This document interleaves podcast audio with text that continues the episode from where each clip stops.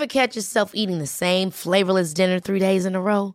Dreaming of something better? Well, HelloFresh is your guilt-free dream come true, baby. It's me, Keke Palmer.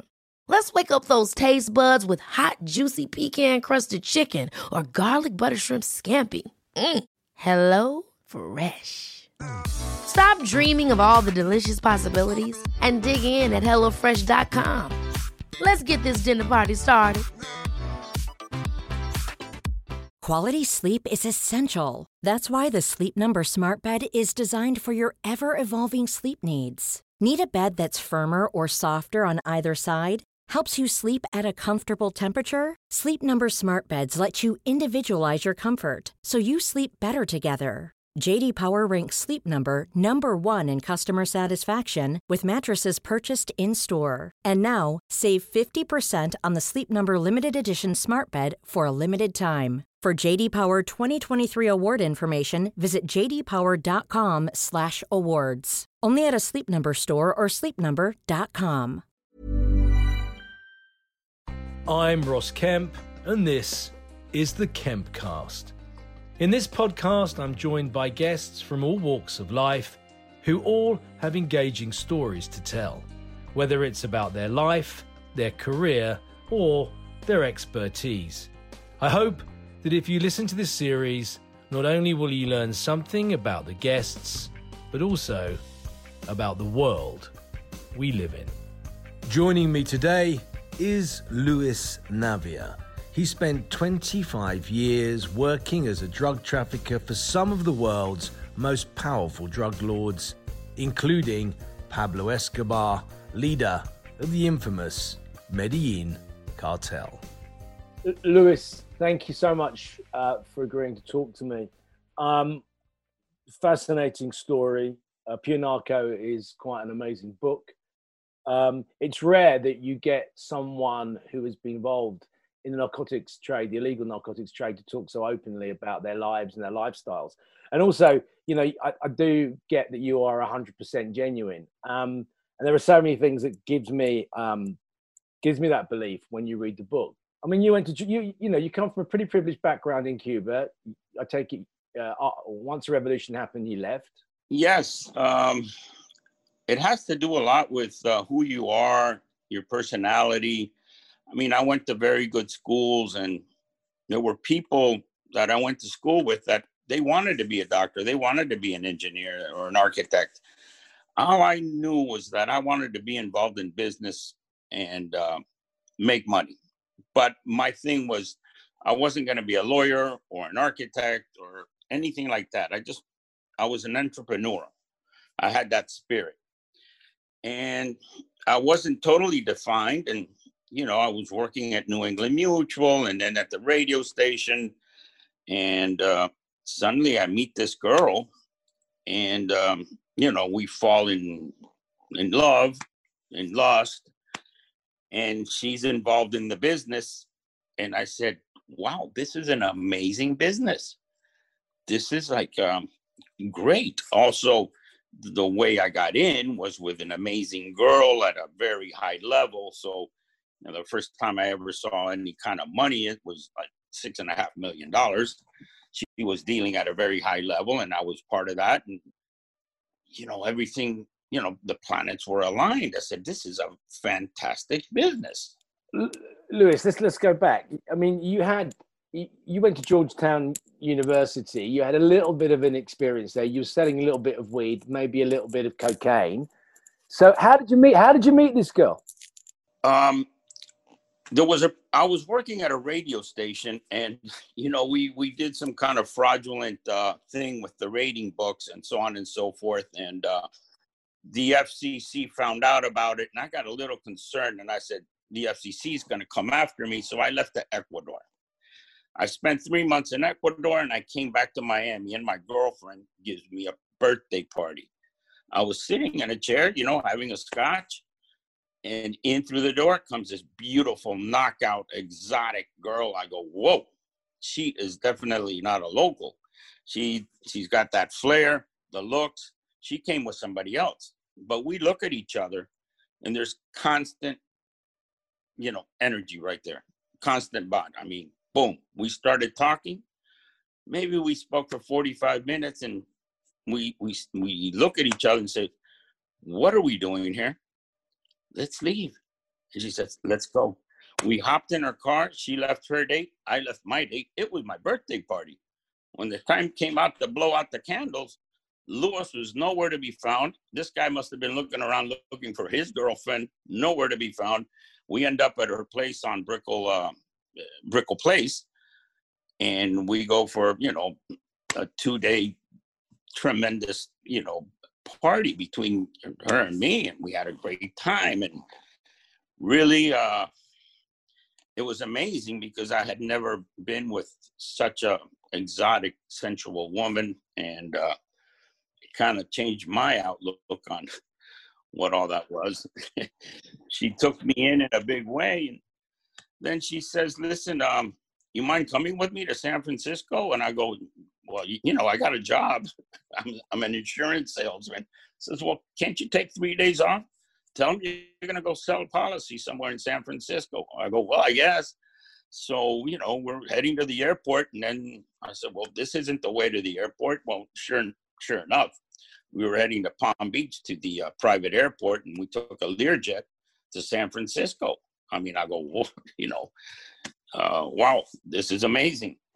It's maybe like uh, a young man's dream to meet an older woman that teaches him uh, the, the, tricks of the trade and uh, is is just everything on a silver platter. It was you know the best of everything at all times. The best restaurant. We'd go to a restaurant in San Francisco, you know, spend two thousand dollars like nothing, three thousand dollars. Chateau Lafite, Chateau Brion, Champagne, you know, Armagnac after whatever, crazy. How old were you at this point? Twenty three. Uh, let's see. No, seventy nine. Yeah, 23, maybe going on 24, 23. I mean, amazing, amazing experience. and um, she said it was emeralds, you know, that her business was emeralds. Green stones, not white powder. Yeah, no, because I, I, did see some of the uh, round football style things, and she said, no, it, it's because it's raw emeralds. They're not the little, these are the raw emeralds, and from these pieces, they take the little, they, that sounds good to me then she finally admitted, you know, you know, over a nice sunset scene over the Golden Gate Bridge, and she said, "Listen, uh, it's uh, what I it's cocaine." And I go, "Wow, that's far out." Uh, I mean, and I started thinking, you know, like uh, when the Beatles came out, their music, you know, great music. What really impressed me about the Beatles is here are these 17, 18, 20 year old kids making millions of dollars. That's what I was most impressed about. The music hit me secondary, but I was really primarily impressed with young kids making millions of dollars. It was unheard of. This is, and you know, that's always caught my uh, imagination, for example. So, what I told her was, you know, I've always wanted to be a rock and roll star, and I think this is better than rock and roll. So, yeah, I'm in let's, let's do it. So I, you know, helped her out and I was with her for about a year and then we broke up. And during that year, you know, I met all those great connections she had out west, which was key. That was very important because uh, back then, Miami was a nut house. And back then, five kilos in Miami was a big deal. But you were dealing with a lot of you know, delinquent types. And she was dealing with some really clean cut American smugglers that were smuggling from the 70s the hash from uh, Asia and uh, Lebanon also. And these were really honest, clean cut hash dealers that while they were waiting for a trip that could take nine months, they decided to invest some money in cocaine. And why not? And, you know, they started buying hundreds of kilos at a time. Unheard of. She was like the goose that laid the golden. What year was this? 79, where that, you know, that stuff was going for 65,000 a kilo. You know, for Medellin, she was a golden girl for the Medellin cartel. They were having trouble in Miami over five kilos and 10 kilos and dealing with, you know, Cubans down here that were fighting it out with the Colombians in here we hook up with these gringos that are just as honest as they come. They give you all the money in hundreds, beautifully stacked, nothing's missing, and it's constant. So this was an amazing thing that I fell into. It was less Scarface and more like dealing dealing with Ford or dealing with Chrysler. On a handshake. These marijuana hash people were not your crazy cocaine cowboys that were happening down in Miami. These were gentlemen, great, really cool people, non-violent, but they just happened to be in that market for so many years that, you know, to them moving this, they had they were the original smugglers, the original big time, uh, very smart, logistical minded people to plan a trip of Thai stick from Thailand or you know, um, they used to use research vessels. They used to invest a lot of money in equipment. Very, very uh, interesting people, the way they worked. And uh, I was always very intrigued of their style and professionalism. So did you did you start freelancing when you split up with this lady? How what happened? No, no. You know, she um she knew I was going to, con- she didn't want me to continue after I broke up with her because she knew how bad this business was. And she thought, well, this kid's going to end up in Miami selling two kilos and he's going to get killed. So she says, well, if you're in, you know, you insist on staying, you might as well stay with my people under their umbrella, under their wing. So she left me in the hands of Poli, which is a very, very serious person and very feared to say the least. Um, and she knew that Poli would take care of me, and uh, I had a certain affinity with Poli. So she figured if he's going to stay in the business, might as well stay with Poli and continue working with Brian out west. That's a clean deal. I don't want him dealing two kilos in Miami and getting killed by some Cubans or whatever. And nobody messed with Poli. Poli was a very, very, uh, had a very vicious reputation and was very respected even from Medellin. But he wasn't working for the Medellin cartel, or was he? He was an independent, but he was with Medellin. He was from Medellin, and his main partner was Jose Pepe Sarmiento, El Viejo Pepe, who was a huge player for Pablo in the Medellin cartel. And Poli is an old time bandito. He was a badass before cocaine became popular. They call him Poli because he killed so many policemen in Colombia. You know, he was a very deadly serious person. But it is a deadly serious business. But you never carried a gun, did you? Never. Never. I never was interested in guns. I didn't know about guns. And when I saw people that really carried guns and used guns, I said, you know, I, I'm no match for people that really know how to use a gun. Why should I use a gun? You know, so I always came across as nonviolent, no guns, and that was not part of my, you know, facade. I didn't want to be associated with that. Now, people around me were very good at using guns. So but I figured if a gun battle broke out, I was not going to make the difference because I didn't know how to use those things. So, what about what about the violence attached to it? You you know better than most that that with all kinds of anything that's illegal, people have to protect it from other people taking them down, and they use violence, intimidation, fear to to hurt people. Um, you, you witnessed that. You must have witnessed it firsthand. Yes. Um, people make mistakes. You know, the, you know these people that give you 100 kilos 200 kilos 5 kilos 3 kilos i've never most of these people have a reputation of being violent so most cases that i've seen is you know people go up to them and think they can take them for a ride and it's an insult to go ask somebody that you know has a violent side, you know, and they give you something and you take it from them, you know. Here in this business, you steal, you die.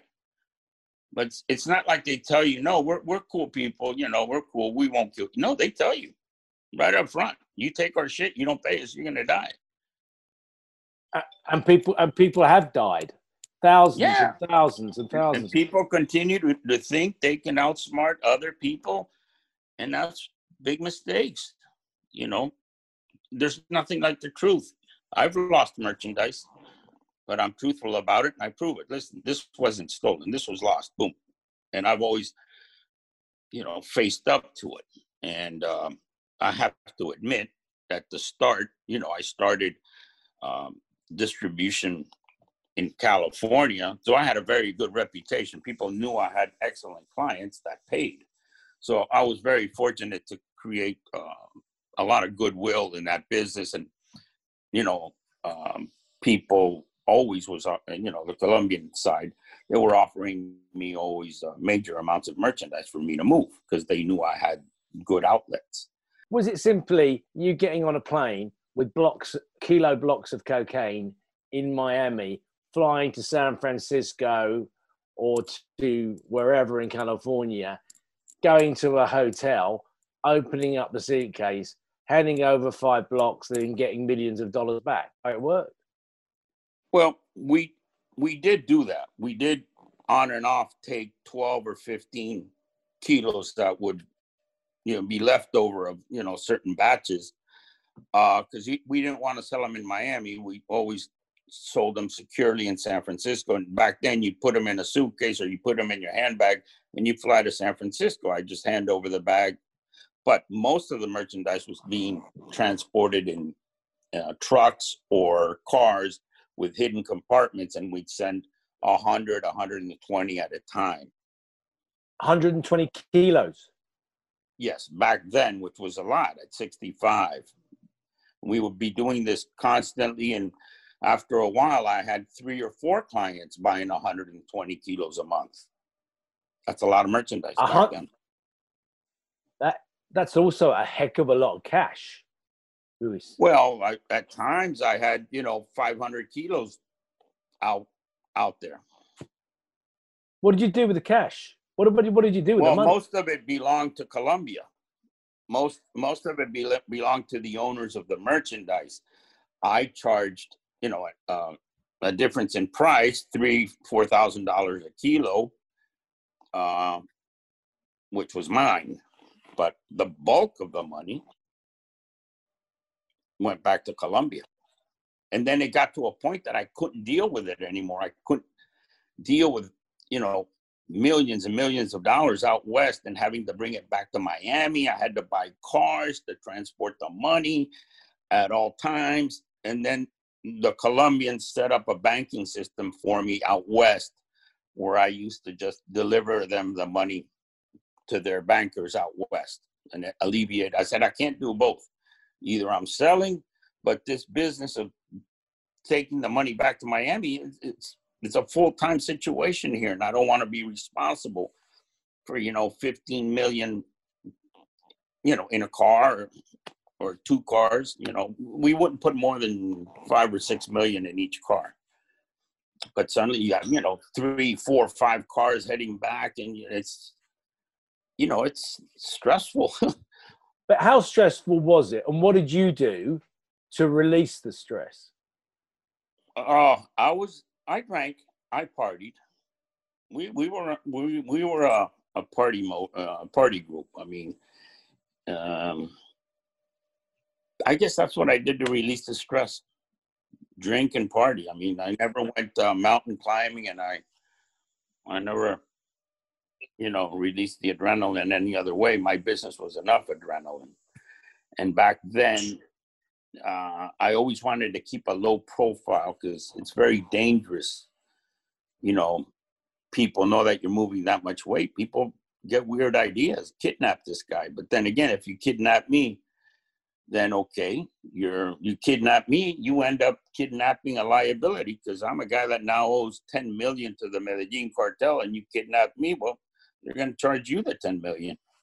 So but still, I always kept a very low profile, and I didn't ever look that much like a criminal, and just kept away from But but in terms of the partying, did you ever get high on your own supply? Yes, yes. For many years, you know, I was, you know, hooked on that. Uh, I never snorted, never, never snorted if I didn't have a drink. It was always you start drinking and then you want to snort. I've never snorted without drinking. Alcohol was the uh, the initiator. You start drinking and you want, and then drinking and snorting is a good combination. You know, uh, you can go on for days. So alcohol is a bad one. Cocaine is a bad one. They're all bad. Pot is a very mellow situation. I smoked pot early on, but then I stopped. Once I started drinking and snorting, I never sno- uh, smoked pot again. Um, I don't recommend that to anybody. You're still here though, Luis. You're still here. I'm still here. It's amazing that I'm here. I I, I don't know. I, like I said, I don't know. I really don't know. I was just a very fortunate person, and the planets must have been aligned for a very long time. 25 years is a long time. It's not what I did, it's how long I did it for. Yeah, not many people do it for that long and live. Did you lose friends? Oh, yes. Yes. I lost friends in Colombia. I lost a very good friend here in Miami. You know, he used to work for the Italian mafia and his own people killed him and, you know, put him in a cement drum and dumped his the drum with his body in it in the canal in Hialeah. It was discovered later. And he was a very close friend of mine. It's in the book. And um, so I've I've lost friends, yes. Was there a constant fear inside of you that it could go wrong at any minute? You could be shot in the back of the head or arrested? You know, uh, shot in the back of the head, no, because I felt secure with the people I was with. And, and, believe me, I, I dealt with some real crazies, but somehow the other, you know, I always had a knack for these crazies and they liked me. And there was, there was always a, a bond with these ultra crazies. I don't know why. Maybe they thought I was crazier than, than they were. They said, this guy must be coming here to ask me for 5,000 kilos. This guy must be out of his mind. And he doesn't carry a gun and he's got a great reputation to, to making it. He, he doesn't lose many loads. And that's why, you know, they, they talk to you and they take you in. But uh, um, being shot in the back of the head, no. The law, you're always, you know, you're always moving around to avoid. I always changed departments. I always changed names. I never told anybody where I lived. Um, yeah, I was always cautious of the law, so I, I took certain precautions. Even today, I don't tell people where I live, and you know my my true address does not appear on my driver's license, for example. Uh, I don't I don't have a phone at home, you know. Um, even today, I can't go to sleep knowing that you know some idiot knows where I live. But you've got family, haven't you? Yes, I do. I mean, and and and and one of the things you say is is that you sort of kept it from them, but once you started having a family, you should have got out of the business there and then. Without a doubt, that's my biggest mistake, and that's a very big act of irresponsibility on my part. Then again, I never, I wasn't, I didn't have time to think about all these things. I was so busy working, and it was my business. I had no intentions of ever getting out because I didn't ever think I would get caught. So, but looking back, I should have just quit the day I had my daughter. Done it because that's a very dangerous thing to be in and having family. I felt secure in what I was doing. Because the, because of the protection that you had from the cartel. Yes, yes, I felt very secure because the level we were working at, you know, it was you know the system was already in place. It was like thousands of kilos. Sometimes i saw the kilos sometimes i didn't because i owned my own airplanes sometimes i liked to go to the landing strips and see the load up and make sure and talk to the pilot before he leaves or something like that but this was just like clockwork. It was a system that was established, and it was just, you know, constantly airplanes going to Mexico, um, airdrops into the Bahamas. You know, later on, boats going to Jamaica, um, boats going to Central America. In the end, it was freighters. In the end, it was yeah, freighters going to Europe. So I mean, I went from distribution to then going and setting up offices in Colombia, which were export offices.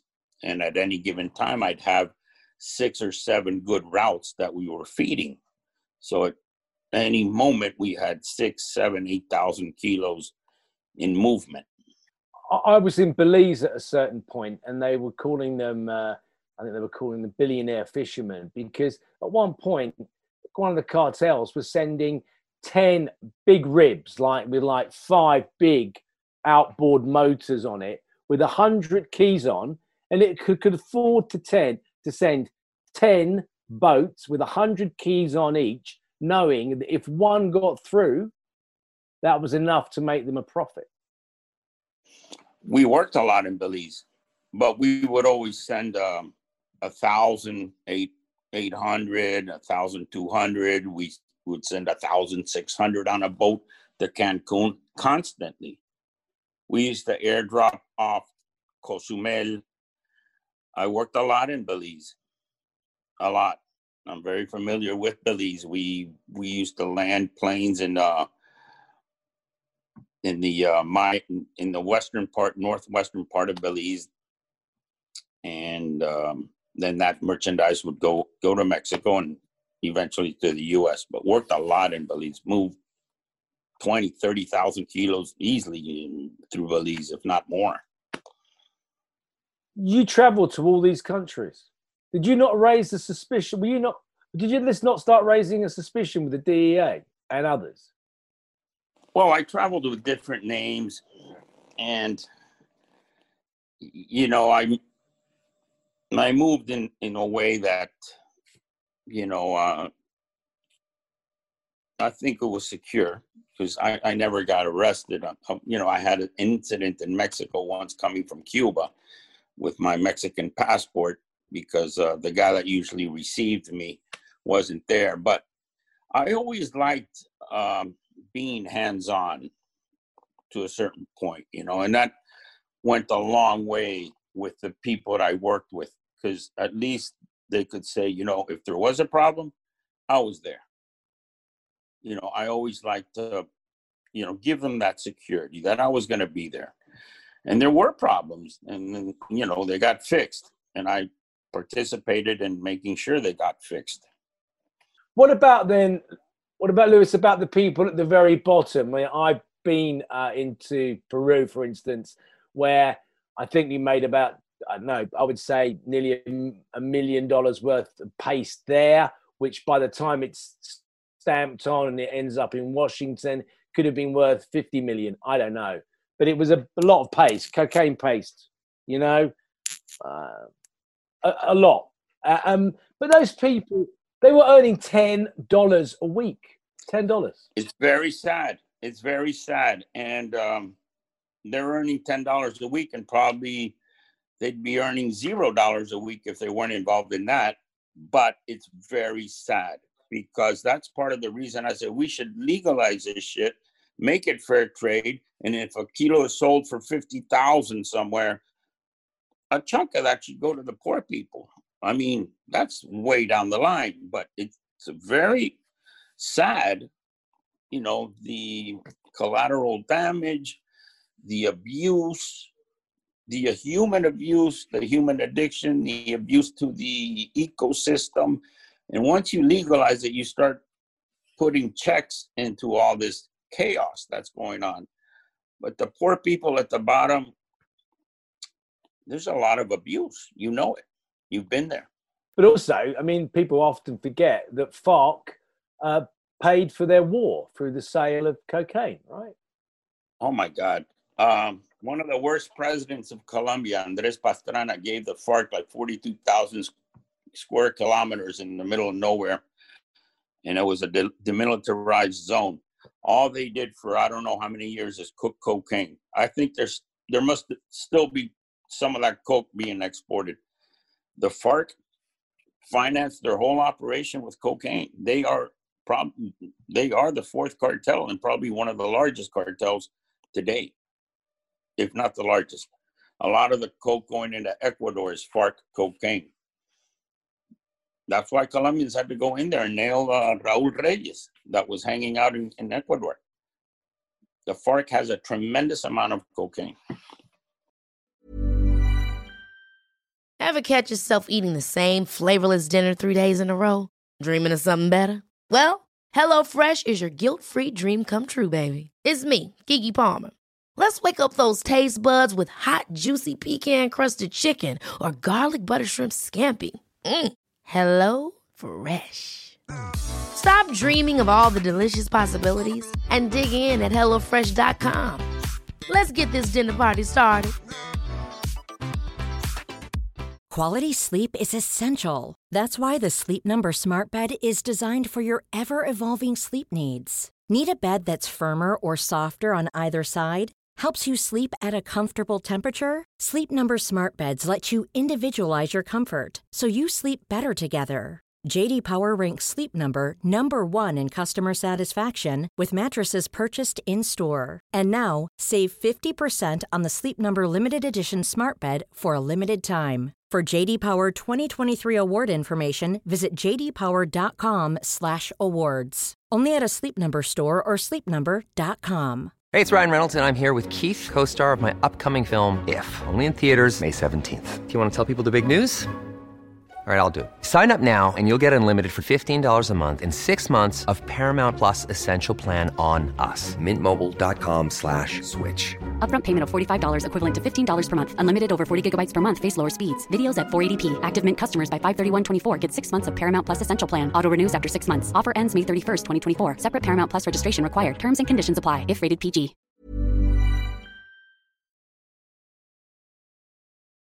So, number of two big ones. Um, you're the, the first person I've ever spoken to that actually met Pablo Escobar. I know you didn't spend a lot of time with him. How did you find him?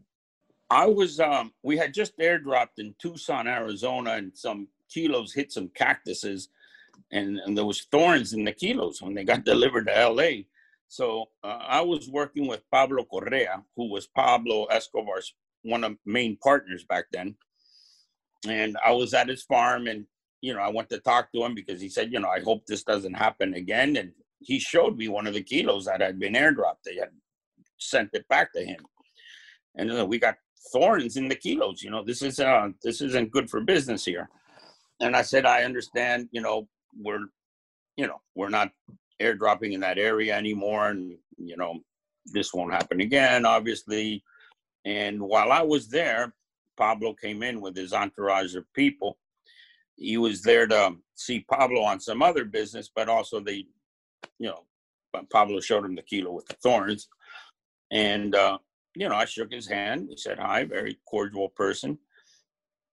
Uh, he spoke, went in into the office, spoke to Pablo, and then he came out and said, you know, uh, kilos and cocaine don't mix, and uh, you know, have a good day, suerte. and he left with his entourage of people. I also worked with Negro Galeano, who was also a top level associate of Pablo. So I was work I was working with exclusive back then exclusively with the Medellin cartel. Later on, I worked with North, Northern Valley and with Cali. I was one of the few people that worked with various cartels at the same time. That was unheard of. Luis, yeah, why is that? Is that because you were the man that didn't carry a gun, because you were the negotiator, because you were the businessman? I think a lot had to do with that. And I always kept a low profile. And uh, after the Medellin cartel, you know, fell apart, um, I did a little work with a few people in the Cali cartel, and um, then I moved directly into the Northern Valley cartel that became uh, the largest and most powerful cartel after the Medellin cartel. You got kidnapped, didn't you? More than once. Can you tell me about that? Well, the first time was, uh, you know, when I was doing a pot trip was, which was my first and last. you know, uh, close to the uh, mountains bordering uh, Colombia with the area of Valledupar in Venezuela, around there. Uh, we just walked, you know, walked into the wrong territory, and the guerrillas group that was there um, grabbed me, you know, and you know, I told them what I was doing. You know, I, am here to buy 35,000 pounds of pot. And says, well, who gave you permission to come in here? says, well, we're actually buying it from some people that these people know. And says, well, now, you know, you're kidnapped. And they were asking like for $2 million. And I said, listen, why kidnap me for $2 million? Let's be partners. We can make $2 million a month. As I say, that sounds good. So I'll buy the 35,000 pounds from you. And says, wow, that's not a bad idea. We became friends with this comandante. And when I went back to Santa Marta, these guys that I was supposed to buy them from them, they got they were a little pissed. I said, you know what? Take it up with El Comandante, you know. And it, that's that that was the end of that. Nobody wanted to take it up with him. And um, you know, that trip was lost but I paid the guy. That sort of sums a bit of you up, doesn't it, Luis? You are an entrepreneur. Even when you've got a gun aimed at you, you can cut a deal, right? Yes. Yes, that is true. And the second time I got kidnapped was over some rumor that was spread about me um, you know, saying the wrong thing about the person I worked with in, in back in Colombia. And it got back to him and he, you know, he sent for me. But when they send for you, it's better don't wait for, for them to come pick you up. It's better for you to go and show up. Because in Spanish there's a saying that says La cara del ángel hace el milagro. The angel's face makes the miracle. So you show up and I showed up and I was held for 21 days. Thing is that most cases, when there's this kind of discrepancy and you're held, what you wish for is a quick death, that they don't torture you. If they find out you did the wrong thing, you that you did steal, that you did talk bad about them, that you, you, you did do something wrong, they will fuck you up. They will torture you, eh, depending on the gravity of what you did, of course there is like a, a sliding scale as to how much pain you will feel before you die, depending on the gravity of the offense. Yeah, if if, if they re- if they feel really insulted, and uh, depends what crazy ties you up too. You know, some some guys, some of these people are crazier than others. In my case, you know, there was a discrepancy about money, or they said there was and there was rumors that I had said certain things about this person. And then they looked into all this, and they found out it it was not true. At the end of 21 days, I was let go. But you're at a farm, and you know that that phone could ring at any time, and it's that phone call that says "kill him." That psychologically takes a toll on you. All right. Uh, when my wife, towards the end, I didn't know all this was going on, but you know, my wife uh, went and spoke to them and offered them her jewels or paintings and everything and says we don't want anything from you. It's with Luis.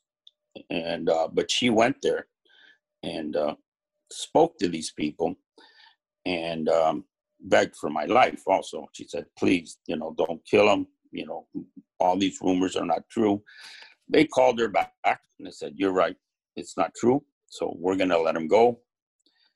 And, um, you know, they really like my wife. They really res- highly respect her. She's the real hero of this whole story.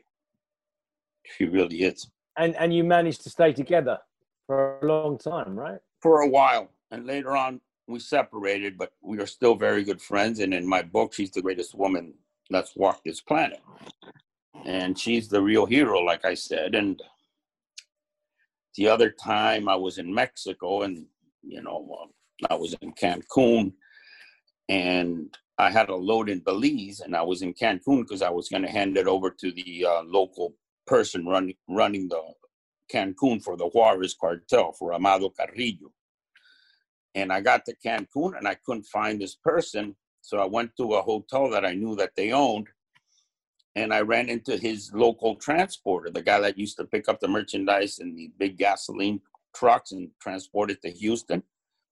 And I ran into him. I said, Hey, I'm, I'm glad I ran into you because I got 800 kilos down in Belize and uh, I'm looking to move them up up here. So I'm glad I ran into you. Oh, fantastic! Have you spoken to uh, you know Metro? I go, no, I, I've been looking for them. I haven't found them. So we started playing pool, drinking, boom, boom. I lost two hundred fifty thousand dollars that night playing pool. You lost how much? Two hundred and fifty thousand dollars. Two hundred and fifty thousand dollars. Yeah, on one game. A quarter of a game. million dollars. Yeah, I said, listen, let's play for 250. I got the 800 kilos in Belize. If you win, take 50 kilos. They're yours. If I win, give me a $250,000 break on the transport. So, so you're on. Boom, we lost like nothing. I went back to the hotel. Next morning, I wake up to play tennis and I'm on a phone. On a, uh, I finished my tennis game. I'm on a payphone, and suddenly they yanked me from behind, pulled my hair, hit me with an AK-47, tried to put me in a in a um, Tahoe, you know, a Chevy Tahoe, you know, uh, SUV type, and it was Metro with his guys, and I was going, "What the fuck?"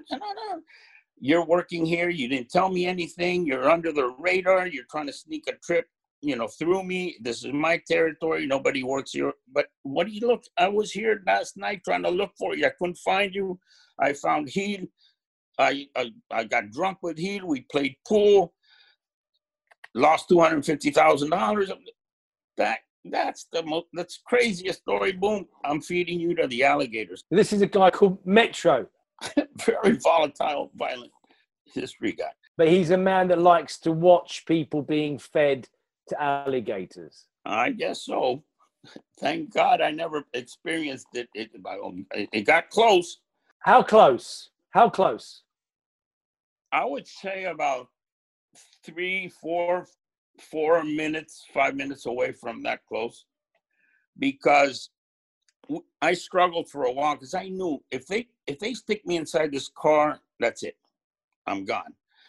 Finally, you know, I flipped backwards. I didn't, uh, and then finally I said, okay, let's settle down. Let's settle down. I'll go in the car. I'll go in the car. But you know, after this, please let me ride in the front seat with you because I need to talk to you. I said, oh my God, here we are taking you. Next thing you're going to ask me to drive the car. I go, no, I just want to sit in the front seat. I need some fresh air and I need to talk to you. So I go, okay, but we're going we're going to the alligators. I said, listen, it is what it is, but let me talk to you. So I was talking to telling him, listen, I was with he last night. I'm not here under the radar. That merchandise is for you. I lost $250,000 with him. Let's call him. Let's call him.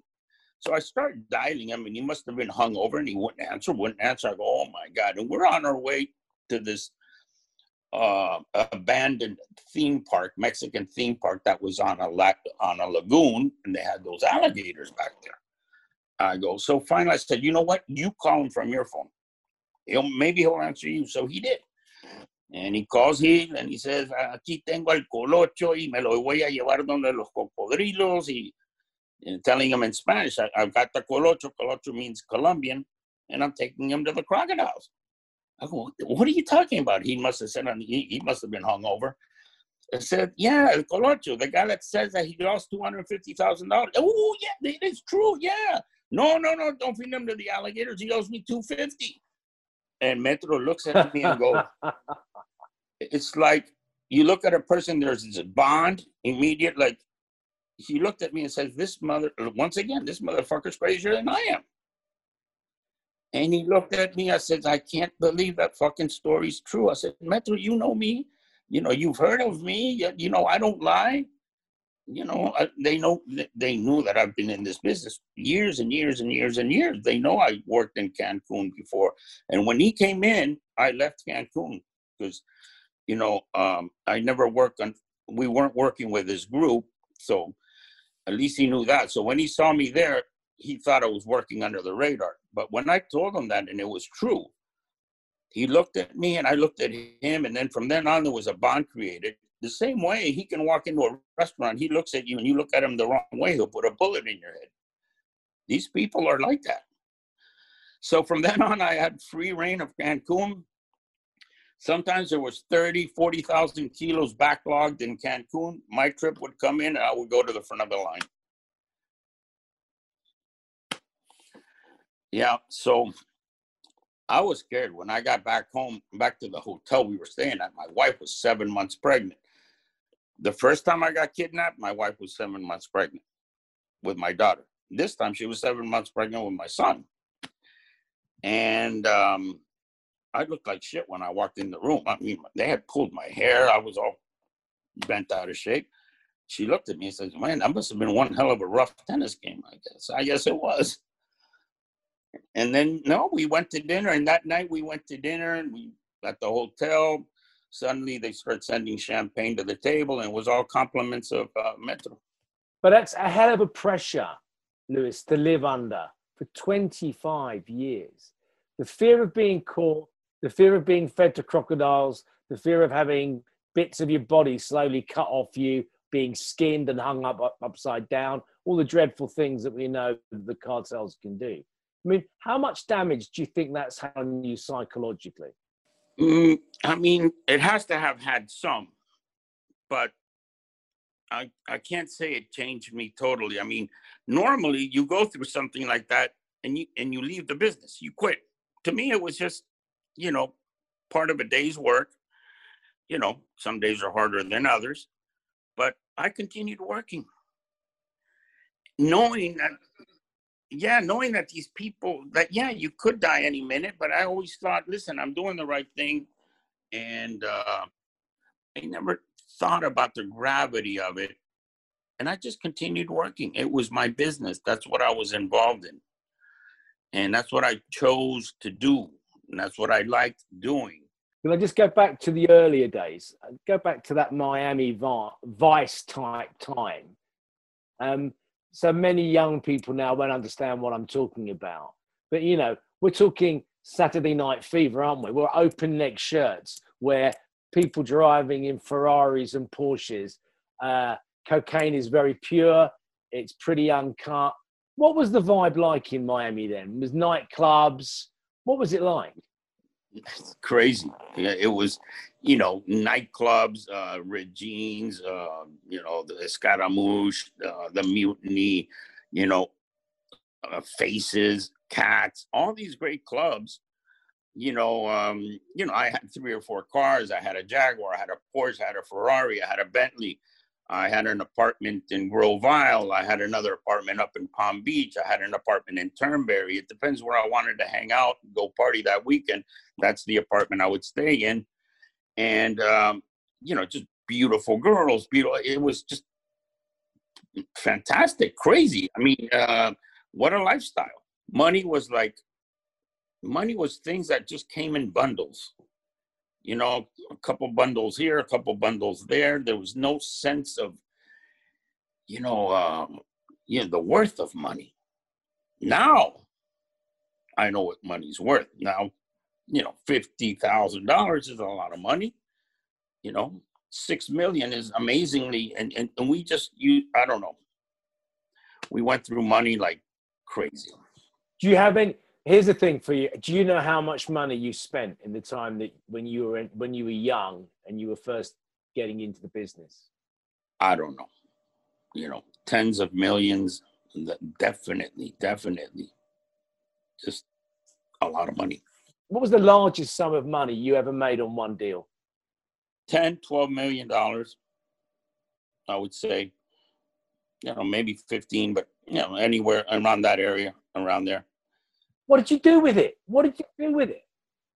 Well, it didn't all go to me. I had partners, but uh, you know, um, you know, it was a good chunk of money. You know, maybe if I if I kept five or six or seven because I owned the airplane, sometimes we'd go, we'd airdrop in the Bahamas, come back, pick up, and go straight and drop a load into Mexico, or we do four, two two trips one night. Uh, we'd hit that lighthouse, you know, six times in three days. Um, the monies that were made in the freighter business, that was amazing because we'd take five, six thousand kilos at a shot. You know, you you charge you know, a thousand five hundred, two thousand dollars a kilo. that's ten million bucks.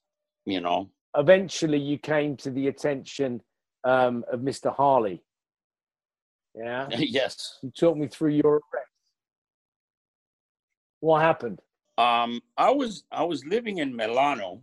I was living in Milano and in Greece, and I never really wanted to come back. I never wanted to cross the Atlantic again. I wanted to stay on that side. I knew I was under indictment, and I felt safer in Europe. But then the office I was working with, the group I was working with, had a, a big operation in Venezuela. So we were buying two or three new ships, and they wanted me to come to Venezuela and have a meeting and explain the ships and so on and so forth that we were looking into. Can I ask a question, sir? Sorry, was this was this during Chavez's time or pre-Chavez? Yes. He had just gotten into power. And and there's always been big rumors that he was a heavy narco trafficker and was involved in it. Is that true? Not as much as the people he he probably was, but the people that came after him definitely definitely are involved and created one of the biggest cartels, Cartel de los Soles. Venezuela is a narco dictatorship. Gosh, you won't get me saying that. Chavez is a true leader of the people, and he had his ideas. And I'm not saying you know he was good or bad. You know, I think he was a nut, and I think uh, it was the worst thing to happen to Venezuela.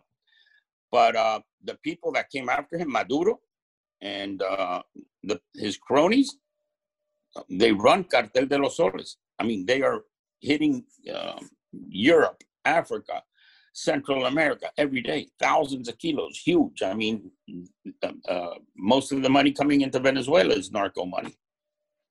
Uh, yeah, this is something that I've heard. They actually use military aircraft to transport. Military is totally, totally involved. Military is totally involved totally. And uh, the U.S. knows it, of course, because they've arrested a lot of people. And I have friends that work that have worked with the, the military, the cocaine business, and I have other people that have infiltrated, you know, these groups, and they're all working with the military. So that's that's a fact. So going back to you, you're in Europe you're safe, but you you're having to travel to Venezuela. I wasn't too happy about it, and um, I traveled as a Mexican. The group in Venezuela was already infiltrated by this joint international task force out of Houston. So the the infiltrated guy, the guy that was infiltrated, informed uh, law enforcement that there was the Greek was coming because they knew there was a Greek, and they called me the Greek because I was working with the Greek with the Greeks, with the shipping companies out of Piraeus and so on and so forth. So they're waiting for a Greek, but you know, I show up and they find out that I'm a Mexican. I go, Mexican. They were trying to figure out who the hell I was, this and that, and they couldn't figure it out. So they took the fingerprints off a glass and pop, it pops back, it's Luis Navia.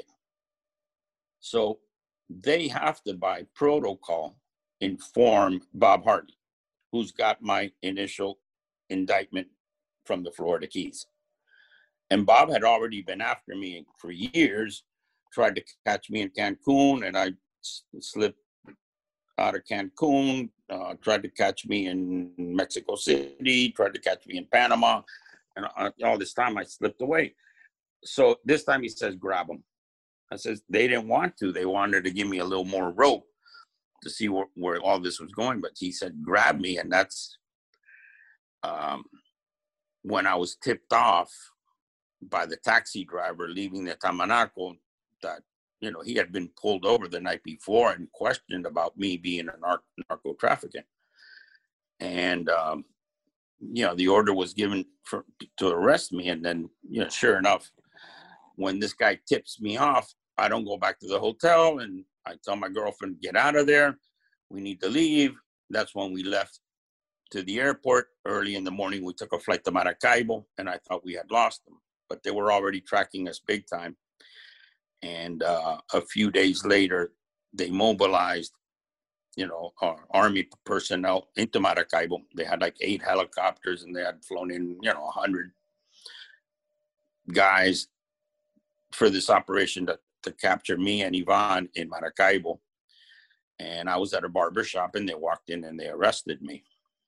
And then they put us on these helicopters, military helicopters, took us back to Caracas. And that's when I saw all the merchandise coming in. We had 25,000 kilos that were scheduled to be shipped to Europe. This was Guardia Nacional from Venezuela, DEA, British uh, law enforcement, um, customs. It was a joint international task force, and it's called Operation Journey. And they were onto it. We had the merchandise in the Orinoco River Delta, which is like in the middle of nowhere. And um, we used to airdrop the merchandise there, store it, and then take it out in in small, you know, uh, go fasts to the ships that would come into Puerto Ordaz, pick up steel or aluminum or whatever. And when they went out into the Atlantic, we would hit them with the merchandise and then they would go into Europe. So we weren't re- really working with the government. It's not like we paid off Chavez or nothing. No, no, no, no. I was more in- interested in the fact that the Venezuelan government was prepared to work with the Americans and others in order to to, to arrest. Yes, of course. They never told the Venezuelans who they had. The DEA. Uh, when I took, they took a picture of me. Uh, they put uh, Novoa. They didn't put my real last name. I was under a fake passport, and they used that boom. They didn't use my last name. And um, but they were working. They were the, the relationship was still there and they were working together. Later on, that all you know went down the tubes. There's no DEA presence in Venezuela anymore. Um, how do you end up in prison then in America? How does that happen? From being arrested in, in Caracas? Well, they never arrested Luis Navia. So they put me on a they flew in a c-130 and the u.s marshals came and took me because i was wanted in the u.s under the harley indictment under the florida keys indictment. They flew me into the u.s into fort lauderdale uh, hollywood international airport. And that was it. After that uh, they took me to um, fdc the federal you know building here in miami. And i spent uh, 13, 14 months there while they sentenced me. And then I went off to prison to Central Florida.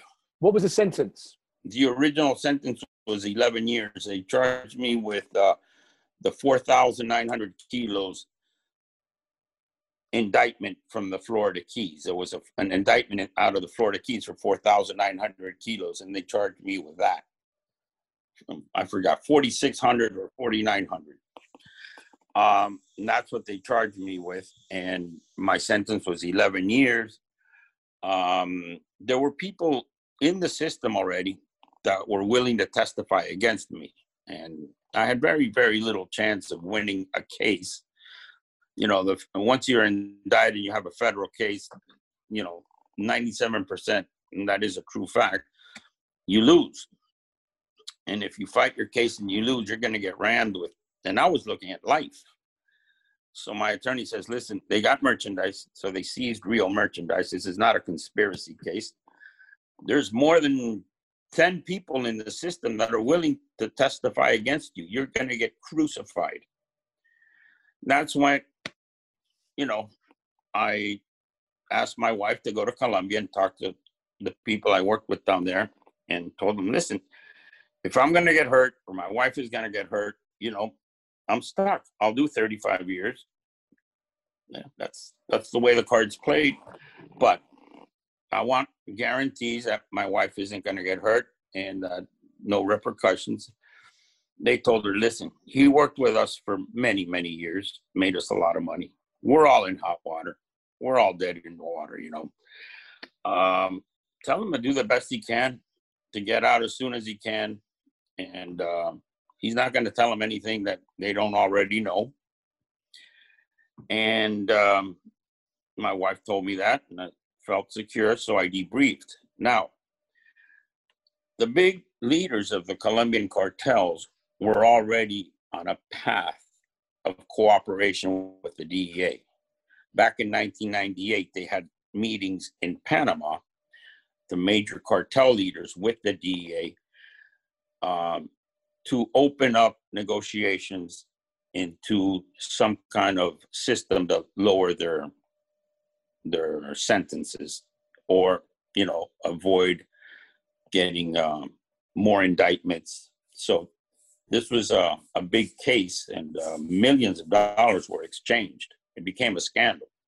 But you know the major cartel leaders already wanted to open the doors to lighten their sentence and into cooperation they established that when you say millions of dollars were exchanged, what what what can you allude to exactly what you what do you mean by that? Well, this is the you can look it up in Google. This is the Baruch Vega case where he was the intermediary between the U.S. government, DEA, and the Colombian cartel leaders, and they say that over a hundred and over uh, I've heard figures of 114 million dollars. Um, this is a Colombian business. Colombians run the show, they set the pace. So in 98, when they started looking into cooperating with the DEA to lessen their sentences and to see which possibilities existed of not getting brought into the US, so on and so forth, this was already, this um, um, air of cooperation was already established. So now that's why most Colombians that get arrested, paramilitary leaders, high profile cartel leaders, they end up getting 14, 15, 17 years and they do eight and they're back home. That's that's a fact. That's called your rule 35, which is a reduction of sent, uh, a reduction after sentencing, reduction of time after sentencing. And did you get that? Yes, I got that for my debriefing most most of my debriefing was historical, but it was uh, since I was involved for 25 years, it gave a very very good picture of what you know of the, the history of this whole thing from from the late 70s. Uh, so, and uh, Bob Hardy, you know, Bob Hardy could have nailed me to the wall because the key in my situation was leadership when they give you leadership role, you gotta, you know, it adds six, seven, eight years to your sentence. And um, they, it just, it turned turned out that uh, on that 91 indictment, you know, I, I told Bob, you know, I was not the leader on that indictment. So he took away leadership role. And um, that's part of the reason I got 11 years and, and not more leadership is a bad thing to get. And I and it was true on that one on that 1991 indictment. My partner was the leader on that indictment, not me. And since they brought me on that indictment, you know that's what I had to focus on. But that took a lot of thinking, a lot of sleepless nights. I was very worried. I was looking at life. Is there a Pablo Escobar out there now that no one knows about? Are those days gone? Not his style, but there's a lot of huge, huge players out there that nobody knows about. Huge, huge. And these people have partnered up with the Mexicans. So it makes the numbers even bigger because now the loads, you know, 10,000, 20,000. You have Mexican investment money in the picture now that just makes the amount of cocaine being produced astronomical it's a business and any business grows with capital infusion. So right now you you know mexicans are making billions. What do they do with those billions? They send it down to colombia to more cocaine and more cocaine and more cocaine. So it's out of control. Um, the one thing that really struck me when i was in juarez and this was when there was at least four people being killed every hour while I was there. It was like it was like a war zone. It was like being in Afghanistan. Um, there was on the other side of the border, on, on the US side, before you even went into El Paso, you had to go for an army checkpoint. When you got there, there was state troopers, state police, there was the city police, the El Paso police, there was ICE immigration services, there was FBI, there was CIA, there was DEA, there was firearms, alcohol, tobacco, and explosives. So you had state, national, federal police forces. You had every kind of police force you ever want. Plus, you had border force, right? Didn't stop the guns going south or the drugs going north. No. So, what what really is the point of the war on drugs if it has failed so spectacularly? You know, what's the definition of a madman? One that continues to make the same mistake over and over again. So this is total madness to continue running this war on drug the way they're doing it. The, the, the drug business has only grown exponentially. It's, it's huge. This war on drug has been a complete failure. But then again, you know, you've got the DEA, you've got this, and they don't know any better. They they they have no idea. It, it's just going to get bigger and bigger. It's a failed process. What's the answer? If the war on drugs is a failure, what is the solution? Take the word war out of it and legalize this stuff. It's gonna, as a business, uh, monetarily and economically, it'll reach a balance, a price point. Um, you're going to be able to control it. You want to keep your enemies close. You can control it. You the illegal product has to be as good as the legal product. So you're gonna people will be able to buy pure cocaine if they want to buy cocaine, pay a premium, tax dollars, and nobody's gonna be putting nobody's gonna buy anything with fentanyl and, and that kind of stuff. So eh, in all sense, you start controlling it and you start diminishing the chaos. Right now, it's total chaos from A to Z. So you legalize it. It's like liquor. You go to the liquor store and you buy good liquor. Do you buy liquor from anybody that makes it in his bathtub? No. And liquor is terrible. Liquor is real bad. And once you can buy it, yeah, people who, you know, this whole thing about, you know, I think the consumption will even go down. Also, this is a medical problem. A person that's an addict should not be put in a position of criminality to be able to support his habit. Yes, it's bad, but he's an addict. He should be able to get health services to alleviate his problem. And if he does need the drug, let him get it legally and let him get some, you know, psychological support also. And you tax the hell out of it and you make billions of dollars you improve healthcare, you improve education. You know, look at the amount of money that's made from the taxing of cigarettes and, and liquor. You know, something. Tell me something that's worse than cigarettes. Cigarettes is probably the worst thing in the world. It's killed more people than cocaine. You know, fighting it like the way we're doing, it's putting more product on the street, more product with fentanyl. So you start controlling it and lowering this chaotic craziness we're in. Let's be clear to people who don't know fentanyl is a synthetic form of heroin, which is 50 times stronger than, than heroin. Yep. Potentially lethal. And if you mix it in with Coke and you get the mix wrong, you're going to kill people. Exactly. And they're doing that. So if somebody's going to consume, you know, protect your people, protect your citizens, uh, give them health care. Uh, an addict is not a bad person. He's it's an unfortunate human being that's caught up in a really screwed up situation, and his life is going down the drain. Help him get out of that. Uh, don't put him in a situation of criminality where he has to go and risk his life just to get a fix. Portugal just uh, legalized it. That, that's the trend. That's the civilized way to deal with things. You know, you know, be intelligent about it. This war on drugs is like the dumbest. They, they, you know, listen. I know great DEA agents, and they're great friends, and it's not their fault. But it's just the system has proven to be faulty. Luis, you think it's also because the system in its way generates its own money? I mean, you know, to have all those different federal organizations, all with their own leaders, with their own lieutenants, with their own soldiers on the ground, their own little fiefdoms, as it were.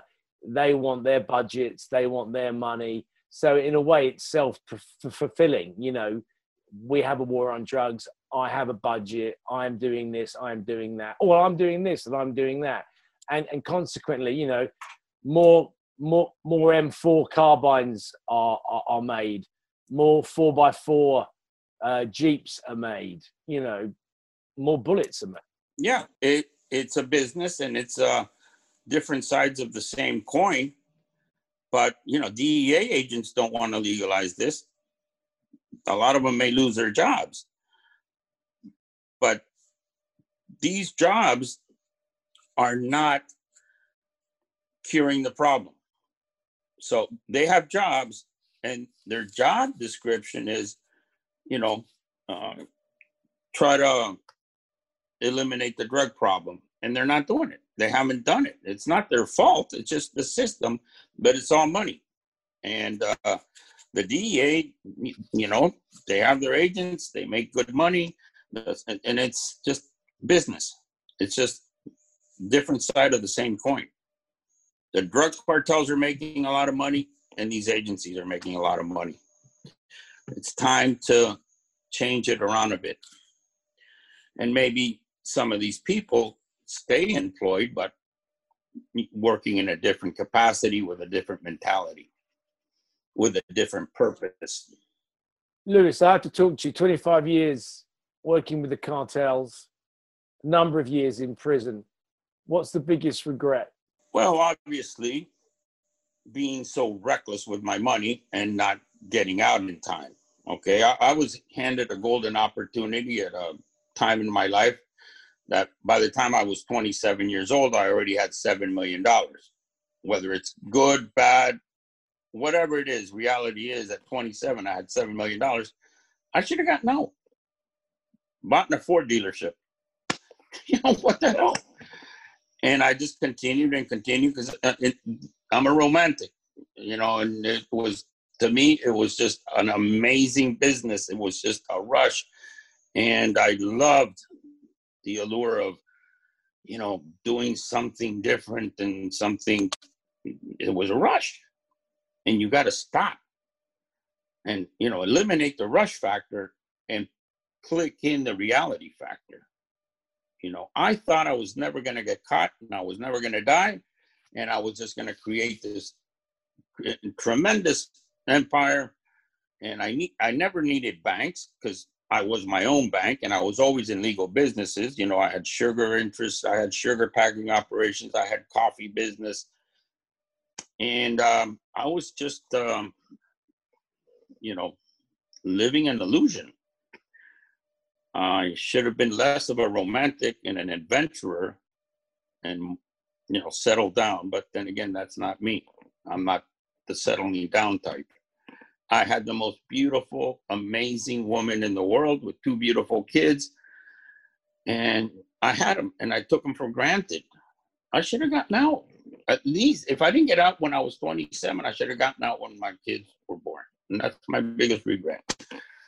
Because, you know, look what I'm doing now. Just, you know, I'm the kind of guy that I could do that and I can also do other things. I'm not limited to just criminal activities.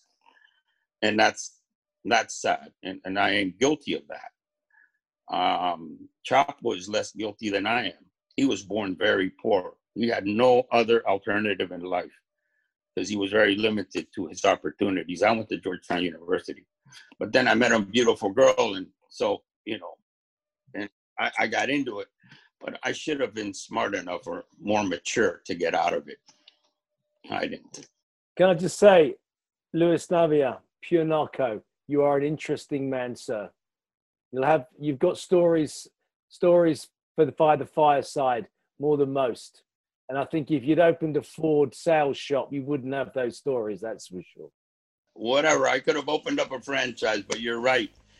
Uh, we wouldn't be here having this conversation. And this is a great conversation we've had. I've really enjoyed it. The pleasure talking to you. Absolute pleasure. Thank you very much. Thank you very much for listening to this episode of the Kempcast.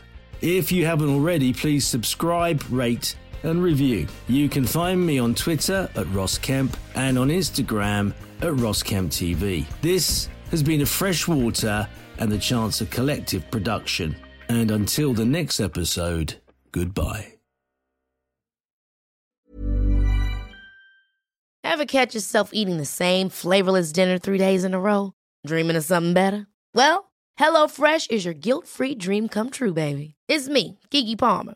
Let's wake up those taste buds with hot, juicy pecan crusted chicken or garlic butter shrimp scampi. Mm. Hello Fresh. Stop dreaming of all the delicious possibilities and dig in at HelloFresh.com. Let's get this dinner party started. Mom deserves the best, and there's no better place to shop for Mother's Day than Whole Foods Market. They're your destination for unbeatable savings, from premium gifts to show-stopping flowers and irresistible desserts. Start by saving 33% with Prime on all body care and candles. Then get a 15-stem bunch of tulips for just $9.99 each with Prime. Round out Mom's menu with festive rosé, irresistible berry chantilly cake, and more special treats. Come celebrate Mother's Day at Whole Foods Market. Planning for your next trip? Elevate your travel style with Quince. Quince has all the jet setting essentials you'll want for your next getaway, like European linen, premium luggage options, buttery soft Italian leather bags, and so much more. And is all priced at 50 to 80% less than similar brands. Plus, Quince only works with factories that use safe and ethical manufacturing practices. Pack your bags with high-quality essentials you'll be wearing for vacations to come with Quince. Go to quince.com slash pack for free shipping and 365-day returns.